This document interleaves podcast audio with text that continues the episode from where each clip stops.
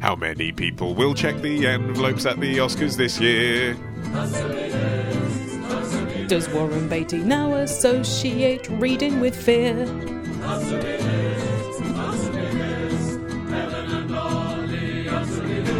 Let's spin the magical AMT globe and ask Helen, where in the world are you this month? Vietnam. Vietnam. Hello from Vietnam. I don't even know what what is hello in Vietnamese. I don't even know what that is. I failed to learn it, um, which is embarrassing. Do you know nothing? Not even not even thank you and I'm sorry I'm English. I don't understand you. Well, it it sounds a lot like thank you in English, just louder and slower. yeah. Helen went kayaking. She's an adventure sports person now. Wow, you and the Arnold. as as Yarnold won her second Olympic gold medal in a row, I thought she and I we are on a par with each other. It's extraordinary, isn't it? That she's now, do you know, officially uh, Britain's greatest ever Winter Olympian. Two consecutive gold medals. Yeah. Yarnold, Yarnold. I think it was Answer Me This that made the difference. It's got to be. When does she listen? When she's training or when she's actually doing the, the competition? Unfortunately, it's not just before she chucks herself down the luge because um, I listened to the interview on Five Live with her the next morning, and, and Chris Warburton asked her that exact question. When do you listen to Answer Me This? What are you listening to in your headphones? The answer was um, it was a rap song. I can't remember what it was, okay, fine. but it wasn't Answer Me This. To be honest, if I was listening to something this, it would make me want to chuck myself down a sheer ice cliff. Here's a question of travel from Mike, who says The town where I live in New Zealand, Napier, uh, is a pretty big destination for cruise ships. These things just keep on getting bigger and bigger. That is true. They're building the world's largest cruise ship at the moment. Are Have you they? seen those pictures? Oh my No. god. Hang on, I'm going to look it up. You would never, ever in a million years. It's called, although that said, if someone wants to offer me free tickets, I'll consider it. It's called Symphony of the Seas. Oh my Yeah. god. Yeah. It's basically like a massive tower block on its side. Yes, exactly. And what's weird is it, it's got this huge internal area that they call the boardwalk, where the two towers of the, the ship face each other in the middle to form a kind of oceanic atrium. Mm-hmm. But that means that you have balconies facing each other on a ship. I mean, what is the point of that? Oh, it's because you can charge people to have a window. Because a lot of ships, when um, the accommodation was in the hull of the ship before they started building these like huge structures above the rim of the hull, Yeah. then there was a premium on having a cabin with a window. But now everyone can have a window and a balcony.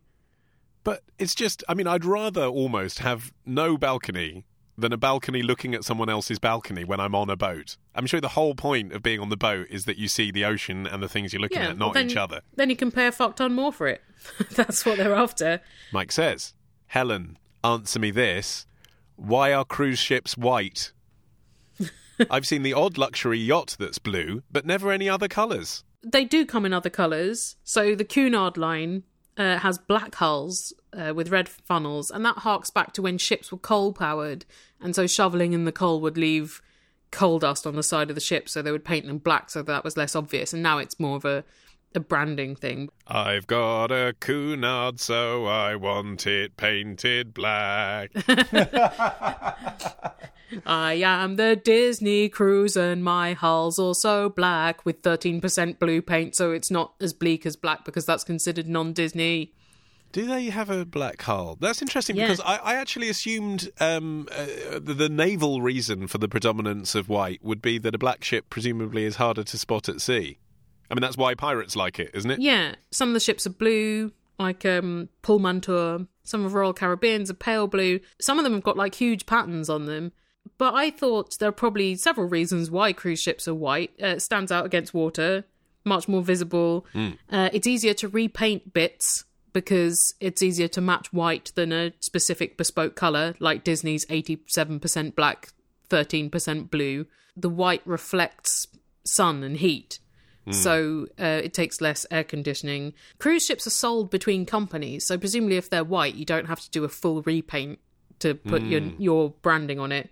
Um, I guess it's easier to see the Plimsoll line if the ship is white, Oh. the Plimsoll line that shows whether the ship is overloaded or not. But I think it also stemmed back to a company, the United Fruit Company. In 1898, they repainted their whole fleet of fruit boats white to deflect the heat of the tropics where they were getting their fruits from. And they also did start running cruises because those were going to fun destinations, so they would take passengers with them. So it wasn't like the mega cruise ships now, but that was where the trend started with the United Fruit Company in 1898. It became known as the Great White Fleet, and then inevitably other people started to copy them, both in the whiteness of the boats and taking passengers on cruises. We went on our first cruise the other day. Literally for a day. It was a 24 hour cruise. Uh, but I think I could get a taste for it, Ollie. Was Rob Brydon there? Zero incidences of Rob Brydon. There, we did meet a French woman there called Carol. And tell me, Ollie, if this is normal or not. At breakfast, she took a fried egg and sprinkled it with sugar and then ate it. That's certifiable, in my view. You know, traveling the world really opens you up to new experiences and broadens your horizons, doesn't it? Uh, what's the best breakfast bar you've had so far? Japan, we had Oh. a, a really stellar breakfast buffet. It was phenomenal. What made it so special? It was one of those ones where the the presentation of all the little things is classy, so you don't feel like such a gluttonous pig. Yes, that's good, isn't it? And especially, actually, you know, Far Eastern food, smaller packages, it somehow feels like you're not eating 10 courses, but you are. Oh, you absolutely are. They had these square plates that were divided into nine sub squares. So when you put a thing in each of those, it looks very Instagrammable and very restrained. But then if you eat two or three of those plates, you've eaten a shitload of. And also, presumably, you can do sushi Sudoku. Oh, that's a good idea. Oh. Why don't we think of that? Just a thought. Ollie, I think you're a fucking genius with Thank this uh, sushi doku. Market it. Question is, you know, how much time does one have in one's life to put all one's brilliant ideas into action? You know, that's the issue, isn't it? Ah. I'm, I'm too busy implementing too many other great ideas. Yeah, but I think maybe you've got this ahead of you. Going into your 40s, maybe you'll be just astride a sushi doku empire.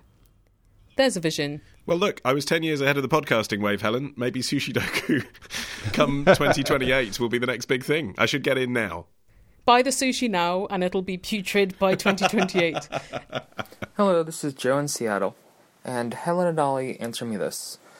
Would a record player work on a sailboat, or would it be too choppy? Well, this used to be a big issue uh, before Walkmans came along. I mean, nowadays Yeah. it's, it's just a question for nautical hipsters, which is a niche within a niche.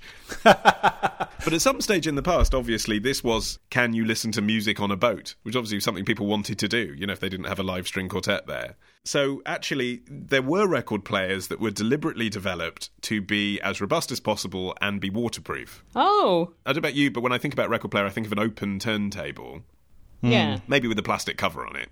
But there are ones, and they're still available on eBay. Sharp made them, Technics made them, which are vertical record players, so they don't skip as Ah. much, and they're self-contained. So they're in a they're like a plastic unit in a box.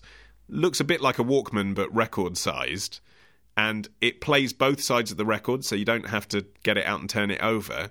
And it's a self-contained unit that protects it against not just water, but things like dust. They were designed to go in um, cabs of lorries and things like that, so they could resist the skips and scratches that you'd get from bouncing along the road. It sounds kind of similar to the the problem of uh, accurate clocks.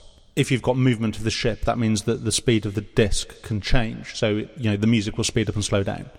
And there's a similar thing, isn't there, with um, accurate timekeeping on ships, so that they can navigate properly. Well, in terms of just adjusting to the momentum of the boat, any boat, um, I suppose the the simple solution to this, although it would work better on a yacht, I guess, than on a sailboat, which is what Joe's asking about, is to hang the record player from the ceiling. So you like suspend a platform from the ceiling, like a hammock, basically, for your record player. And then that way you could put an ordinary record player on, and when the boat sort of slowly lilts around, this wouldn't work in open sea, but it would work when you're docked. When the boat lilts around, then obviously the record player is moving with the boat. It wouldn't feel like it was skipping. Huh. I mean, it's funny, isn't it, when you think that? Uh, I mean, for a long time, all the pop radio stations, uh, the pirates, were literally coming from boats. So there must have been a lot of records on boats when Radio Caroline was going. Oh Yeah. yeah, that's a good point. I guess also the bigger the boat, the more stable it often tends to be. Yeah, those Yeah. were big trawlers, like moored not far off the coast of Britain, weren't they? They weren't like broadcasting from the mid Atlantic on a dinghy kind of thing. Sure, but they must have had their own problems regarding, for example, mould and weight. Uh, you know, storage of records, I imagine, was an issue rather than being able to play them in a stable situation. It was more just how do you keep them and keep them working. But essentially, now this isn't a problem because digital music just makes this a bit easier. It's really not that important, is it, to be able to play records on a sailboat? I mean, just don't worry about it. Here's a question from David who says A video just came up on Facebook of the Blockbusters hand jive. Ah. Helen, you'll have to clarify. The children's quiz show Blockbusters, presented by Bob Holness. Bob Holness, the first James Bond, uh, says goodbye, and then the credits play over a shot of the audience. There's pretty dramatic music. Do you remember? It's dramatic music, but visually there is fuck all happening. It is just a shot of the audience, Sure. a bunch of bored looking people wearing polo shirts. They've sat through up to five recordings at that point. So that's what's happening. Except on Fridays after 1986, they'd all be doing a coordinated hand jive. It is worth looking at, listeners. Blockbuster hand jive. It's on YouTube. I have no memory of this, although I did watch Blockbusters, and as far as I remember, I would sometimes watch it five days a week, but maybe I was too young Yeah. to take notice of the audience hand jive. But having just looked at it, it's just the slightly despondent British way that a group of people doing something coordinated and yet underwhelming and yet somehow subversive and it gets broadcast Yes. on TV and no one mentions it ever or talks about it. I just thought it was Yeah. beautiful. just to try and express this in audio form, it's kind of knee clap, hand clap, hand over hand, potato hands, elbow point twirl, repeat three times, and there's knee clap, hand clap, finishing with clap in the air. Have you got a picture? Uh, anyway, David's question is uh, Helen, answer me this. How did this start? How did the Blockbusters hand jive become a thing? Yeah, well, like I said, the audience is pretty bored because they sit through five recordings of shows back to back because they recorded a whole week's worth of blockbusters in one sitting. Five. Five. Wow. I mean, I think these days, if you go and watch a daytime quiz show being recorded, you get three. Five is really Yeah. pushing anyone's patience. So, three years into Blockbuster's many year run, instead of clapping, one bored audience member decided to get the audience to do this coordinated hand jive as the cameras rolled. Cameras couldn't do anything about it, could they? And do we know his name for posterity? We don't. Just like seventh guy from where the camera was at the first hand jive. Um, and the jive became an instant custom in blockbusters. They would allow the audience to do it in the last recording of the day. That's why it always went out on Fridays. Bob Holness, what a gem, used to teach the audience how to do it in the filming breaks. What an innocent, dorkish fun. Dorkish Fun is essentially the real title of Blockbusters, isn't it? Yeah, the trouble is, they try to revive these things, but people aren't dorkish or fun in the same way anymore. They're too knowing. no, Everyone's exactly. a bit too self conscious, aren't they? Well, being a geek is cool, isn't it? And those people Yeah. weren't geeks; they were actually deeply uncool, uh, they- and it couldn't it couldn't exist in a world where it's okay and there's a whole subculture ready for you to watch in the mainstream. Right? Yeah, where do you go now if you're genuinely on cool? What is there left for you? I don't know. Fishing. Reddit? I feel like if you're on Reddit, you've almost by definition got a community of people that think the thing you do is cool. I think one of the amazing things about Blockbusters as well was the prize fund. I mean, we've talked before about game show prize funds in the 1980s and how small they were. What, where you won like a, an owl shaped mug or something? So, yeah, the, the champion of each episode of Blockbusters. Well, in 1986, this is the best one. In 1986, they got a Blockbusters branded cardigan in a choice of colours and a Blockbusters Whoa. embossed Filofax. I mean, I would buy that now on eBay. I would wear the fuck out of a Blockbusters cardigan. But that was the grand prize, Helen. Uh, Per question, per correctly answered question, how much money do you think you got? You'll, you'll probably Three actually quid? underestimate it now. it wasn't as low as that. But it was a fiver. You got five pounds Wow. for each correct question. Which, I- don't know, when you think that even at 1980s prices, it probably cost about two grand a minute to film. I mean, that is a derisory amount to give the contestants, isn't it? Yeah, but then they're kids. Maybe there were lots of rules about whether you could give kids money. Probably, yeah, exactly, yeah. Whereas a child's Filofax, It was the capitalist 80s. Turn them into little city gents at a young hmm. age.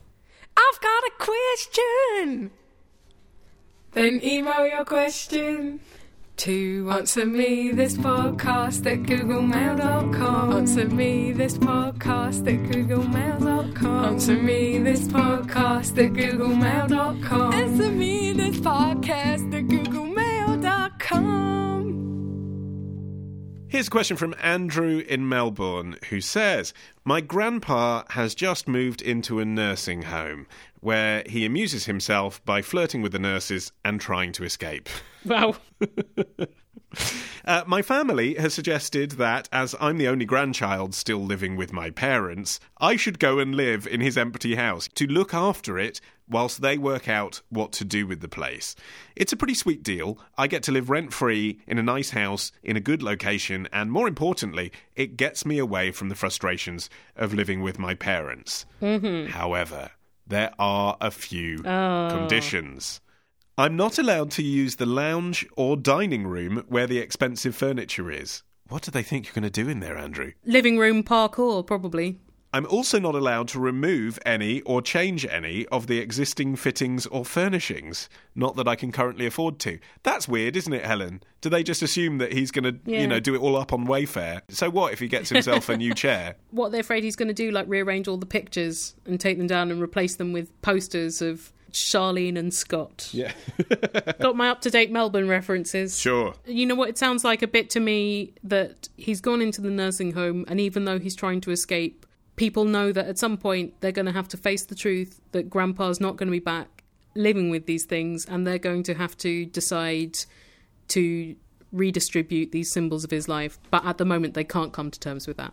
That's what this sounds like to me. They don't feel comfortable with him replacing Grandpa's furniture whilst Grandpa is still technically alive. And I kind of get that. Yes.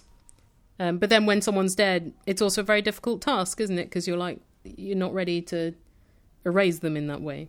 My grandmother dealt with it by throwing away all of her stuff while she was still alive. And we were like, oh, I would have liked something to remember you by, but uh, never mind. Did you get to keep anything? I've got a chopping board. For some reason, she kept several dozen chopping boards. I've got my grandma's plastic colander, which is not even a remarkable colander. What colour is it? From it's uh, beige.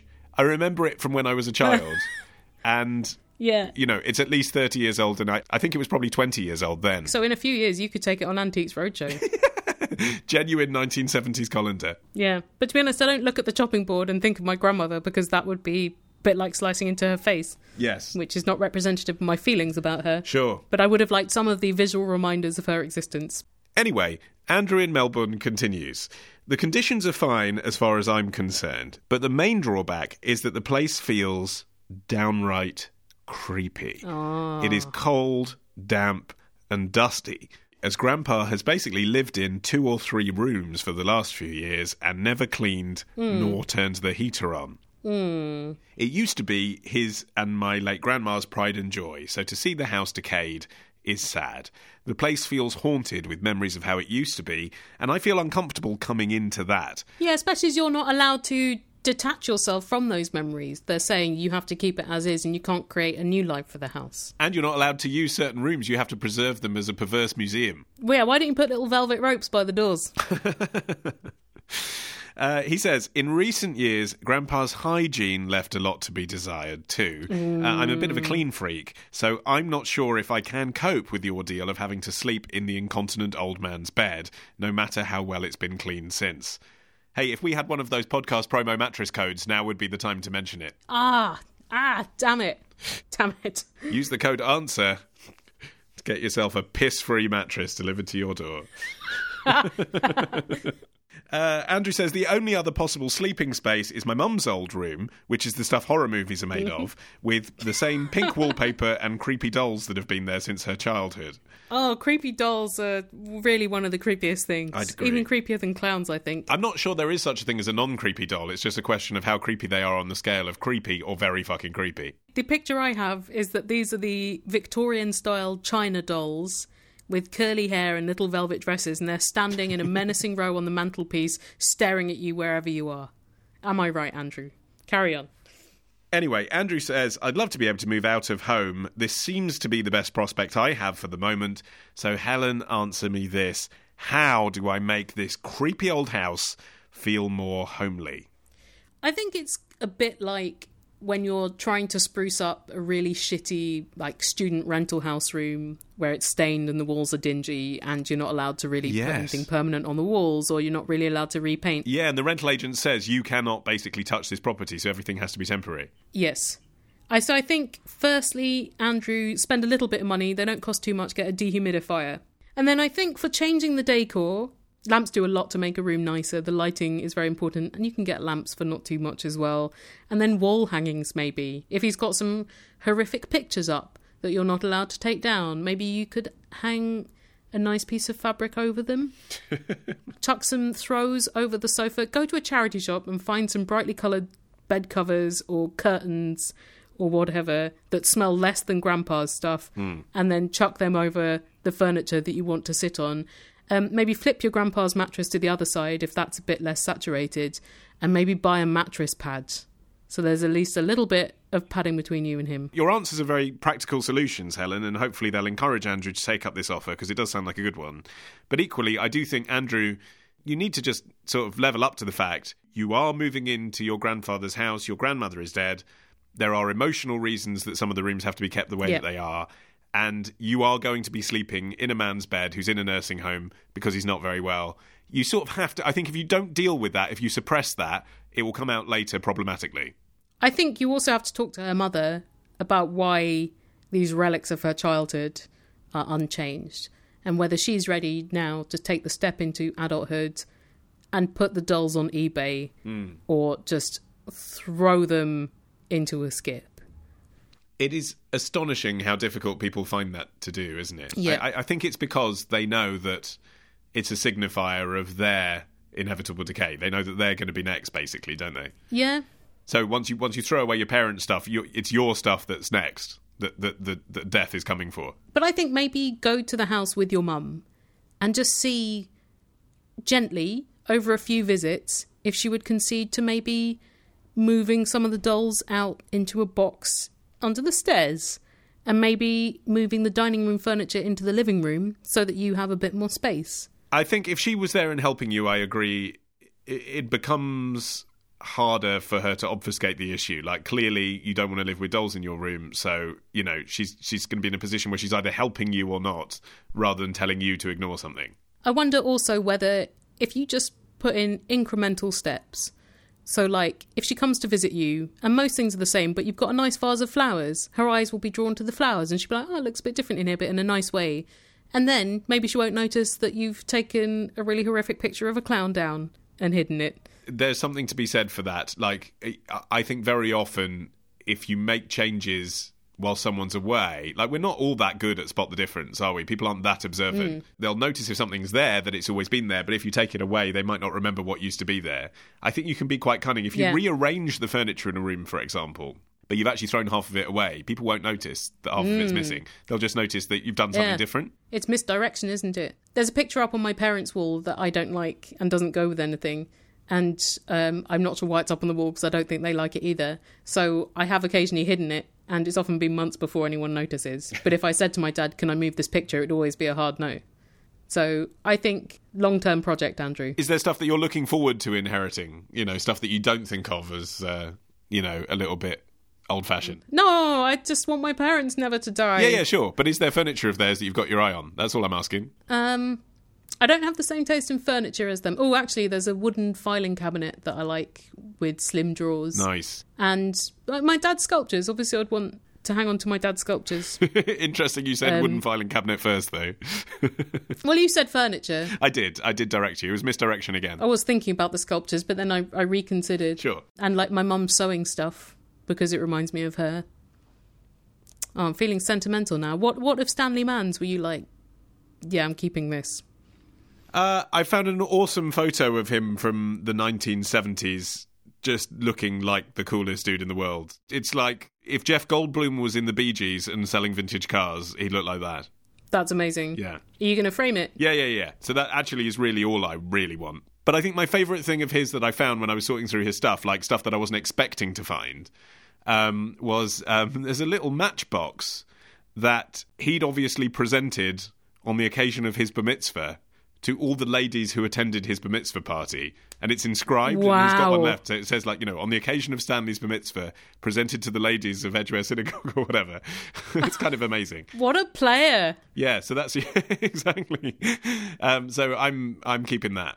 That's amazing. Got to have those bar mitzvah ladies. I don't know whether you have watched the Netflix reboot Queer Eye.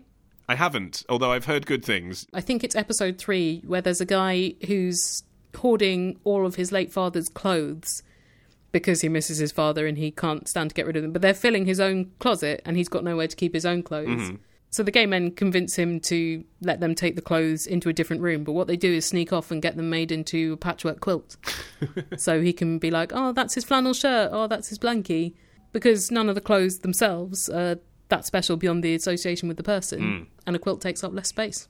Um, so that's a nice memento. That's a good tip for you, Andrew. Just sew everything together. Yeah, make a giant quilt of all your grandfather's furniture. Of all your grandfather's Be like, Mum, Mum, why aren't you crying? Mum, why do you look angry? Mum, I did it for you. Do I love so much about Tom Waits? Is it his gravelly voice or his gravelly face? Or the instruments he made from metal plates? And an anvil and a saucepan. If you love him so much, then make a podcast about it. I have. Build a Squarespace site so you can tout him. I did. And one day there may be an award even your show can win. It already did. Fuck you both.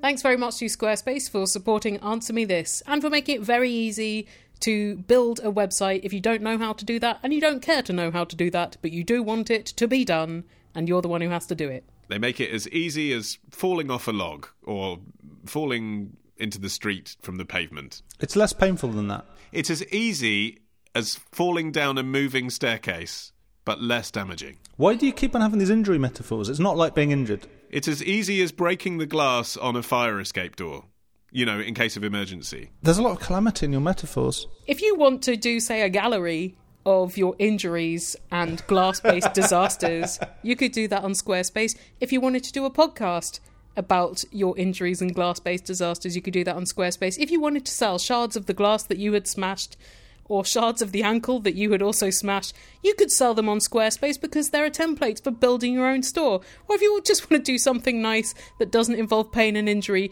you can do that too. And your website will look beautiful across a variety of different devices, but don't look whilst you're walking down the street because then you could walk into oncoming traffic and hurt yourself. There it comes full circle. Go to squarespace.com, use the free two week trial to experiment and to build up your website. And then, if you want to keep it, you can sign up for a year and get a 10% discount off your first purchase of a website or domain by using our code Answer, but don't type it too hard because you might get RSI. Hi, Helen and Ollie. Lyndon from Huddersfield. So, the band Bowling for Soup, Helen and Ollie, answer me this. Are they bowling in order to get soup, or are they bowling on the soup's behalf? Cheers. Is this our first question about bowling for soup? I believe so. our first question about the semantics of the word for? Are they bowling in order to obtain soup, or are they bowling on behalf of soup? I'd never thought about it. I can't even think of a bowling for soup song right now. Uh, it's the only one I can think of is "Girl, All the Bad Guys Want." She's the girl all the bad guys want. That's the only one I can think of. Um, they are bowling to achieve soup. Yes, the the name of the band was inspired by the TV game show Bowling for Dollars, uh, in which people would play the sport of bowling to win cash. Okay. I don't know why they chose soup, but anyway, it's supposed to be funny. They are playing 10 pin bowling in order to obtain soup. Okay. Are they real soup fiends or something? They just adore soup? I presume so, because, I mean, maybe their first, like, 10 years worth of albums were all about soup, because they've been together for a very long time before they had a big hit, which I didn't realise. So until they hit upon their college pop punk persona, maybe it was all about soup. I don't know. Okay, Lyndon has another question. I'm not planning on doing this, but if I smoked weed in my parents' house and I got a Hoover and started sucking the air, would that get rid of the smell quicker, or am I just a bloody idiot? So Lyndon from Huddersfield wants to know if he smokes weed in his parents' house, could he suck in the air with a Hoover to make the weed smell go away quicker? Well, it depends when, doesn't it? If what he's saying is, could I smoke weed directly into a Hoover and would that remove the smell? It probably would, but the problem with that is if you're the kind of guy that's in your bedroom all day smoking weed at your mum and dad's house and you're worried that they're going to know you're doing that, they'll probably be more suspicious when the sound of a vacuum cleaner comes through the floorboards. Oh, I see. Um, so that's concern number one. You're drawing attention to it, aren't you, by using the vacuum cleaner? If you're saying, after I've smoked weed, should I go around the room waving a hoover in the air, trying to suck up the air and purify it in some way?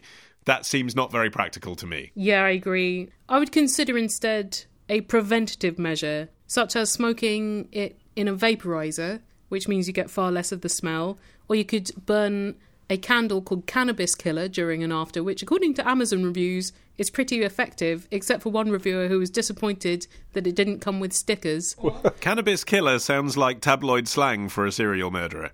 Or you can make a sploof, which is a new word to me, which is something that you smoke into and it absorbs the smell. And here's how you make one you need those dryer sheets that I've never bought, but have you, Wally? It seems like the kind of shit you would use to make your clothes smell nice. Dryer sheet. Yeah, put it in the in the tumble dryer when you're drying clothes, and it what does it make it less staticky and smells a bit nicer? Ah, no, I've got dryer balls, as it were. That's what I've heard. whack whack. The psoriasis is uh, running rampant. No, in all seriousness, those things have never really taken off in the UK. I know what Yeah. you're talking about. They're like sheets of fabric that have fabric softener on them, aren't they? And they, they freshen up your clothes. Yeah. In this country, if you're looking for that solution, you get these plastic balls that you put in instead, but then you can use them multiple Okay. times. Well, that's not going to work for the sploof. Well, then you can't make a sploof in the UK easily, can you? Let's hear how we make it, and then we'll figure out how to improvise a UK sploof. Okay, you wrap a dryer sheet over one end of an empty toilet roll and you secure it with a rubber band.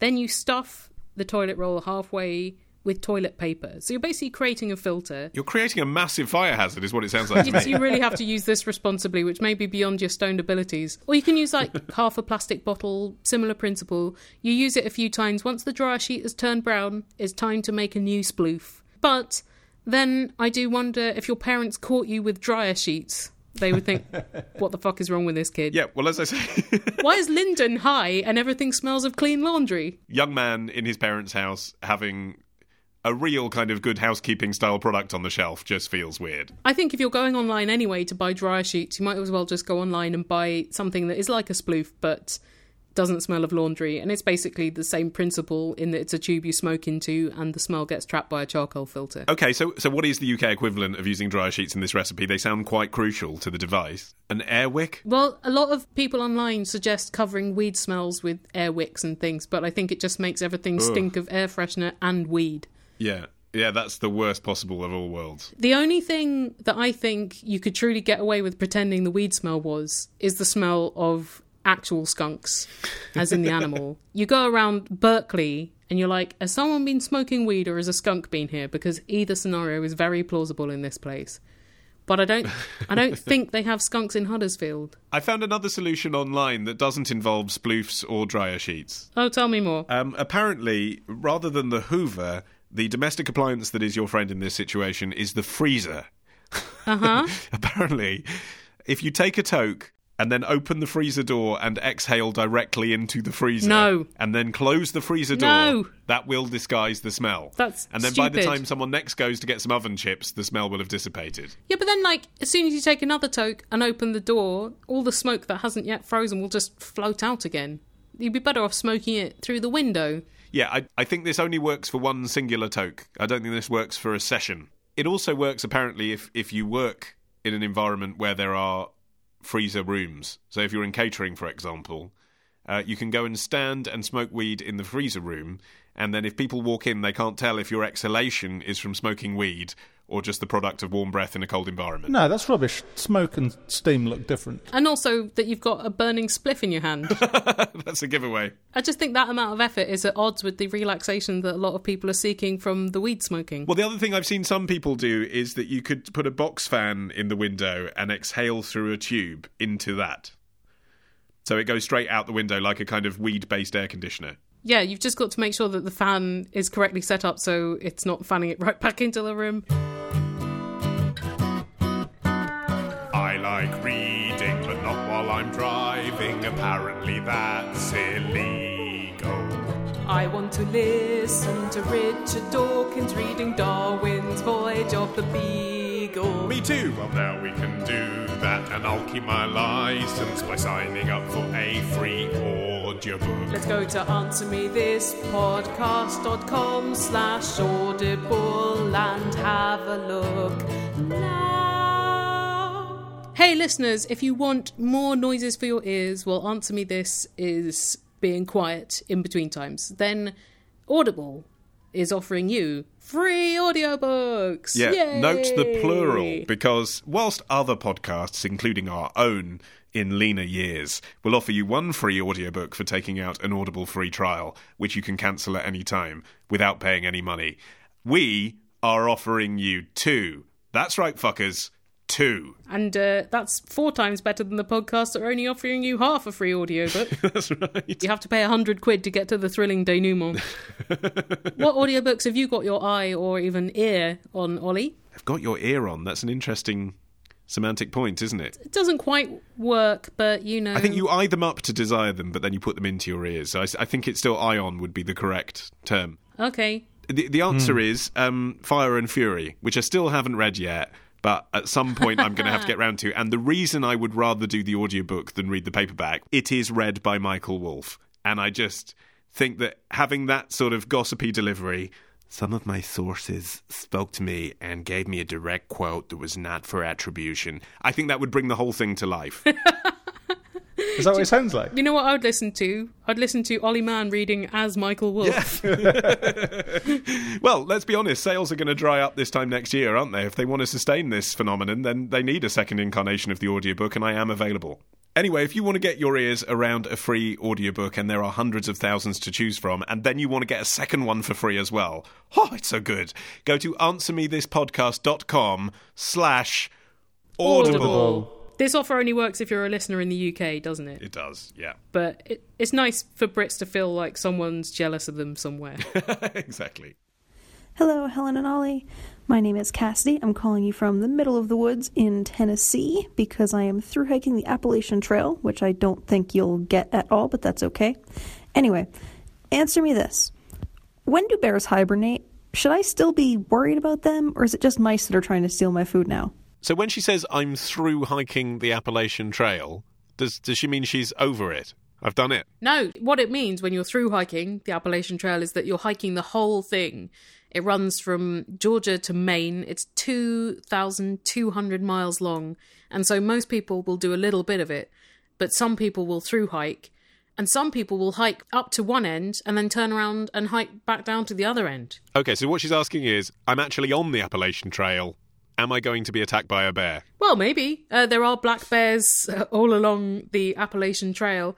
Black bears are quite shy. They generally want to run away and hide uh, from humans. So um, they probably won't fuck you up. She says, should she worry about things other than mice uh, stealing her food? There are very strong cautions about correct food storage because bears will come and nab it or they'll try and eat your toothpaste. So you need to very carefully box up everything. You need to cook far away from where you're camping. Because apparently, bears, which used to be quite rare things to see along the Appalachian Trail, have become more and more confident about coming to steal hikers and campers' stuff. Okay, so what is the answer? When do bears hibernate? Okay, well, I did not know that there's actually a great big argument about whether bears hibernate at all or whether they're just would you? sleeping very deeply uh, with lower heart rate and um, less breathing and blah, blah, blah. Sure, you tend not to hang out on bear forums. Well, that's what you think. I get mentioned a lot on bear forums of a different kind. Uh, so we'll use the term hibernation for the sake of argument. Black bears, they sleep deeply, but they might rouse themselves in an emergency, like if their den gets flooded. They might even go out for food. The bears give birth in January or February, so then they're awake taking care of the uh, bear cubs. So can't guarantee hibernation, but depending on climate, and the Appalachian Trail is very long, so the southern end is warmer than the northern end, obviously. They'll hibernate for less long at the southern end. It's approximately between three and seven and a half months that they'll hibernate from like October, November, December. Wow. Here's a question from Kieran in Bedford who says, Ollie, answer me this. Which time zone do astronauts in the space shuttle follow? Surely they can't just follow their home's time as the people up there are from different parts of the world. Does Kieran mean the International Space Station? He does, and I, of course, uh, they don't do that, Kieran. But I love just even the idea that that would be possible. Like if you were in space with a Russian astronaut, a Chinese astronaut, and a British astronaut, they were just disagreeing about the time all day. Um, that is right. That is not what they do. They do not stick to their home time because they're in space. The International Space Station runs to UTC, which is basically what they call GMT when they don't want it to sound like Queen Victoria forced them to be British, but it Okay. is basically GMT. So British winter time.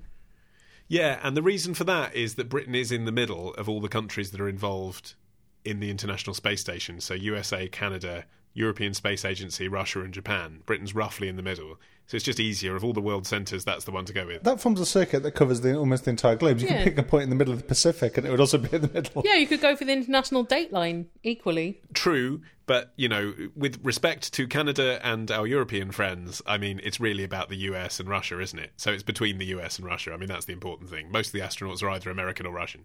That could still be the Pacific. International date line. But it is useful. I guess the thing about UTC is that it's zero, so you don't have to then go, oh, but, okay, but we're on this time, so we have to add five hours and then minus two hours to figure out what time the space station's on. You just go, we're at UTC minus five, so they're five hours ahead. Dead easy. Mm. Well, also, it means that each of the two main mission control centres, so there's one in Houston and one in Moscow, get to do half a day's worth of running the space station each in their own time Oh, zone good. naturally. Yeah, yeah. So you can cover a whole day's activity using the standard working day on each side of the Earth. Okay, that makes sense. Clever use of time. We'll allow it. It's like uh, Sharon Horgan and Rob Delaney, isn't it? Writing transatlantically, you get twice as much done. In December, when we were in LA looking after our friend Nate's dog, we saw a rocket launch. Fuck off. But we didn't know it was that then, so we thought it was an alien invasion and we were preparing for death. I thought it was a bioweapon or maybe Yeah. a nuke. Uh, I was terrified, and then I realised what it wasn't, and and, I, and in retrospect, it was incredibly beautiful. I was like, Martin, look at that. It looks like a plane trail, but it's unusually bright. Martin, Martin, Martin, look at that. And then it sort of broadened out into this tadpole shape. How did you not know that was happening? I'd imagine if a rocket launch was happening anywhere near me, I would be aware of it. It was launched from a, an Air Force base uh, outside LA, and it was the 17th launch of the year. So at this point, it wasn't even that big a deal. I don't think, Right. you know, Musk was like going around going, hey, I've got a rocket. It's like, it's another rocket. I'm launching another rocket. Um, so yeah, I didn't think the residents knew about it. We walking down the street, and everyone was looking up at the sky going like, what is that? Would you like to know what uh, International Space Station astronauts do with their dirty underwear? Sure. They have apparently put all of them in a waste bag after they've been wearing them for three to four days, their pants, um, because there's no way of laundering them, but apparently you don't sweat very much up there. Right. Do, do things smell in that environment? Your sense of smell is inhibited compared to Earth because you're in space and so your body reacts in different ways. But what they then do with their dirty pants that they've been wearing for four days is they then, instead of just putting them in a bin, I, I sort of imagine they put them in a bin and the bin compresses it or something, and then when they come back down to Earth, they've still got their dirty pants with them, but they don't. They put them on a supply spacecraft that undocks and then burns up in the Earth's atmosphere. Oh my god. Burn god. their pants. Special pants spaceship, yeah. That seems so wasteful. Wow. Such a great way to empty the bins, though, isn't it? it's so dramatic. In future years, will the expression "astronaut, astronaut, pants on fire" be uh, a new, new thing? Well, I think it's possible that, you know, like people now go and stand in their garden to watch a total eclipse of the sun or whatever, you know, maybe one day uh, Tim Peake's dirty pants rocket will be um, eclipsing Mars or something, and you'll be able to see it from Kent. Be able to smell it from Kent and all. Yeah, because there's no landfill, there's just space fill. It's there forever. I can't believe how much we've already shut up space, given that not that many people have been there. Humans have still managed to trash it. Well, literally, because the solid waste from the toilet goes in there as well, Oh. with all the dirty underwear, so you definitely are not going to want to use those pants again. It's like that island that is just rubbish that's floating around the Pacific in space. There's going to be planets made out of human shit and Mm. pants ash. One small ship for man. On the Twitters, I follow at Helen and Ollie. I should clarify when I say at, I, I don't mean the preposition at. I mean one of those A's with a little surrounding circle, of the sort that used to designate the price of fruit per fruit. Here's a question from James who says, Helen, answer me this. What is the best way to respond when someone asks you the question, How old do you think I am? Hmm. He doesn't specify here whether that person is male or female, but I think that makes a material difference.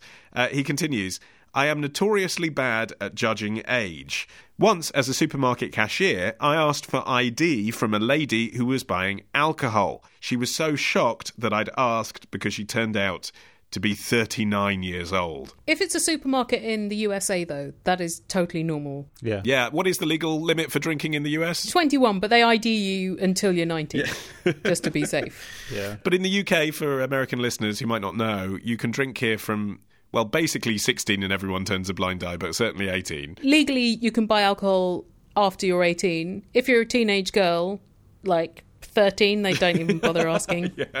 At 13, you want people to think that you're older. But in any case, when, when James says that the 39 year old was shocked that he asked, I mean, that shock was flattery, wasn't it, Helen? If you were asked, you would basically be flattered, wouldn't you? Um, It's a mix, isn't it? It's a mix of flattery and disbelief that someone would genuinely make that mistake. Uh, It depends whether you're the kind of person whose self esteem is propped up by people thinking you're young and you're going to be like, oh, young man, you made my day. or whether you're just like, is this guy stupid? Is he taking the piss? Because clearly I'm so much older than uh, what he's suggesting. Well, this is the nature of James's question. He says, Helen, when someone asks me to judge their age, I obviously don't want to go too high for fear of offending them by saying they look decrepit and ancient. But if I go too low, they know that I'm politely and awkwardly trying not to offend that way. So, um, what should he do? What should he be thinking when someone says to him, How old do you think I am?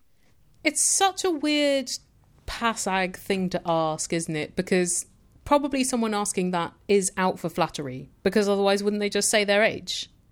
In which case, I think take your estimate, and if you think they're 25 or under, anything between 20 and 25 is fine. I don't think anyone minds being considered to be between 20 and 25 mm-hmm. if they are a teenager or if they're in their late 20s. If you estimate them to be around 40, knock about five years off. 60, knock 10 years off. 70, knock 15 years off. Yeah.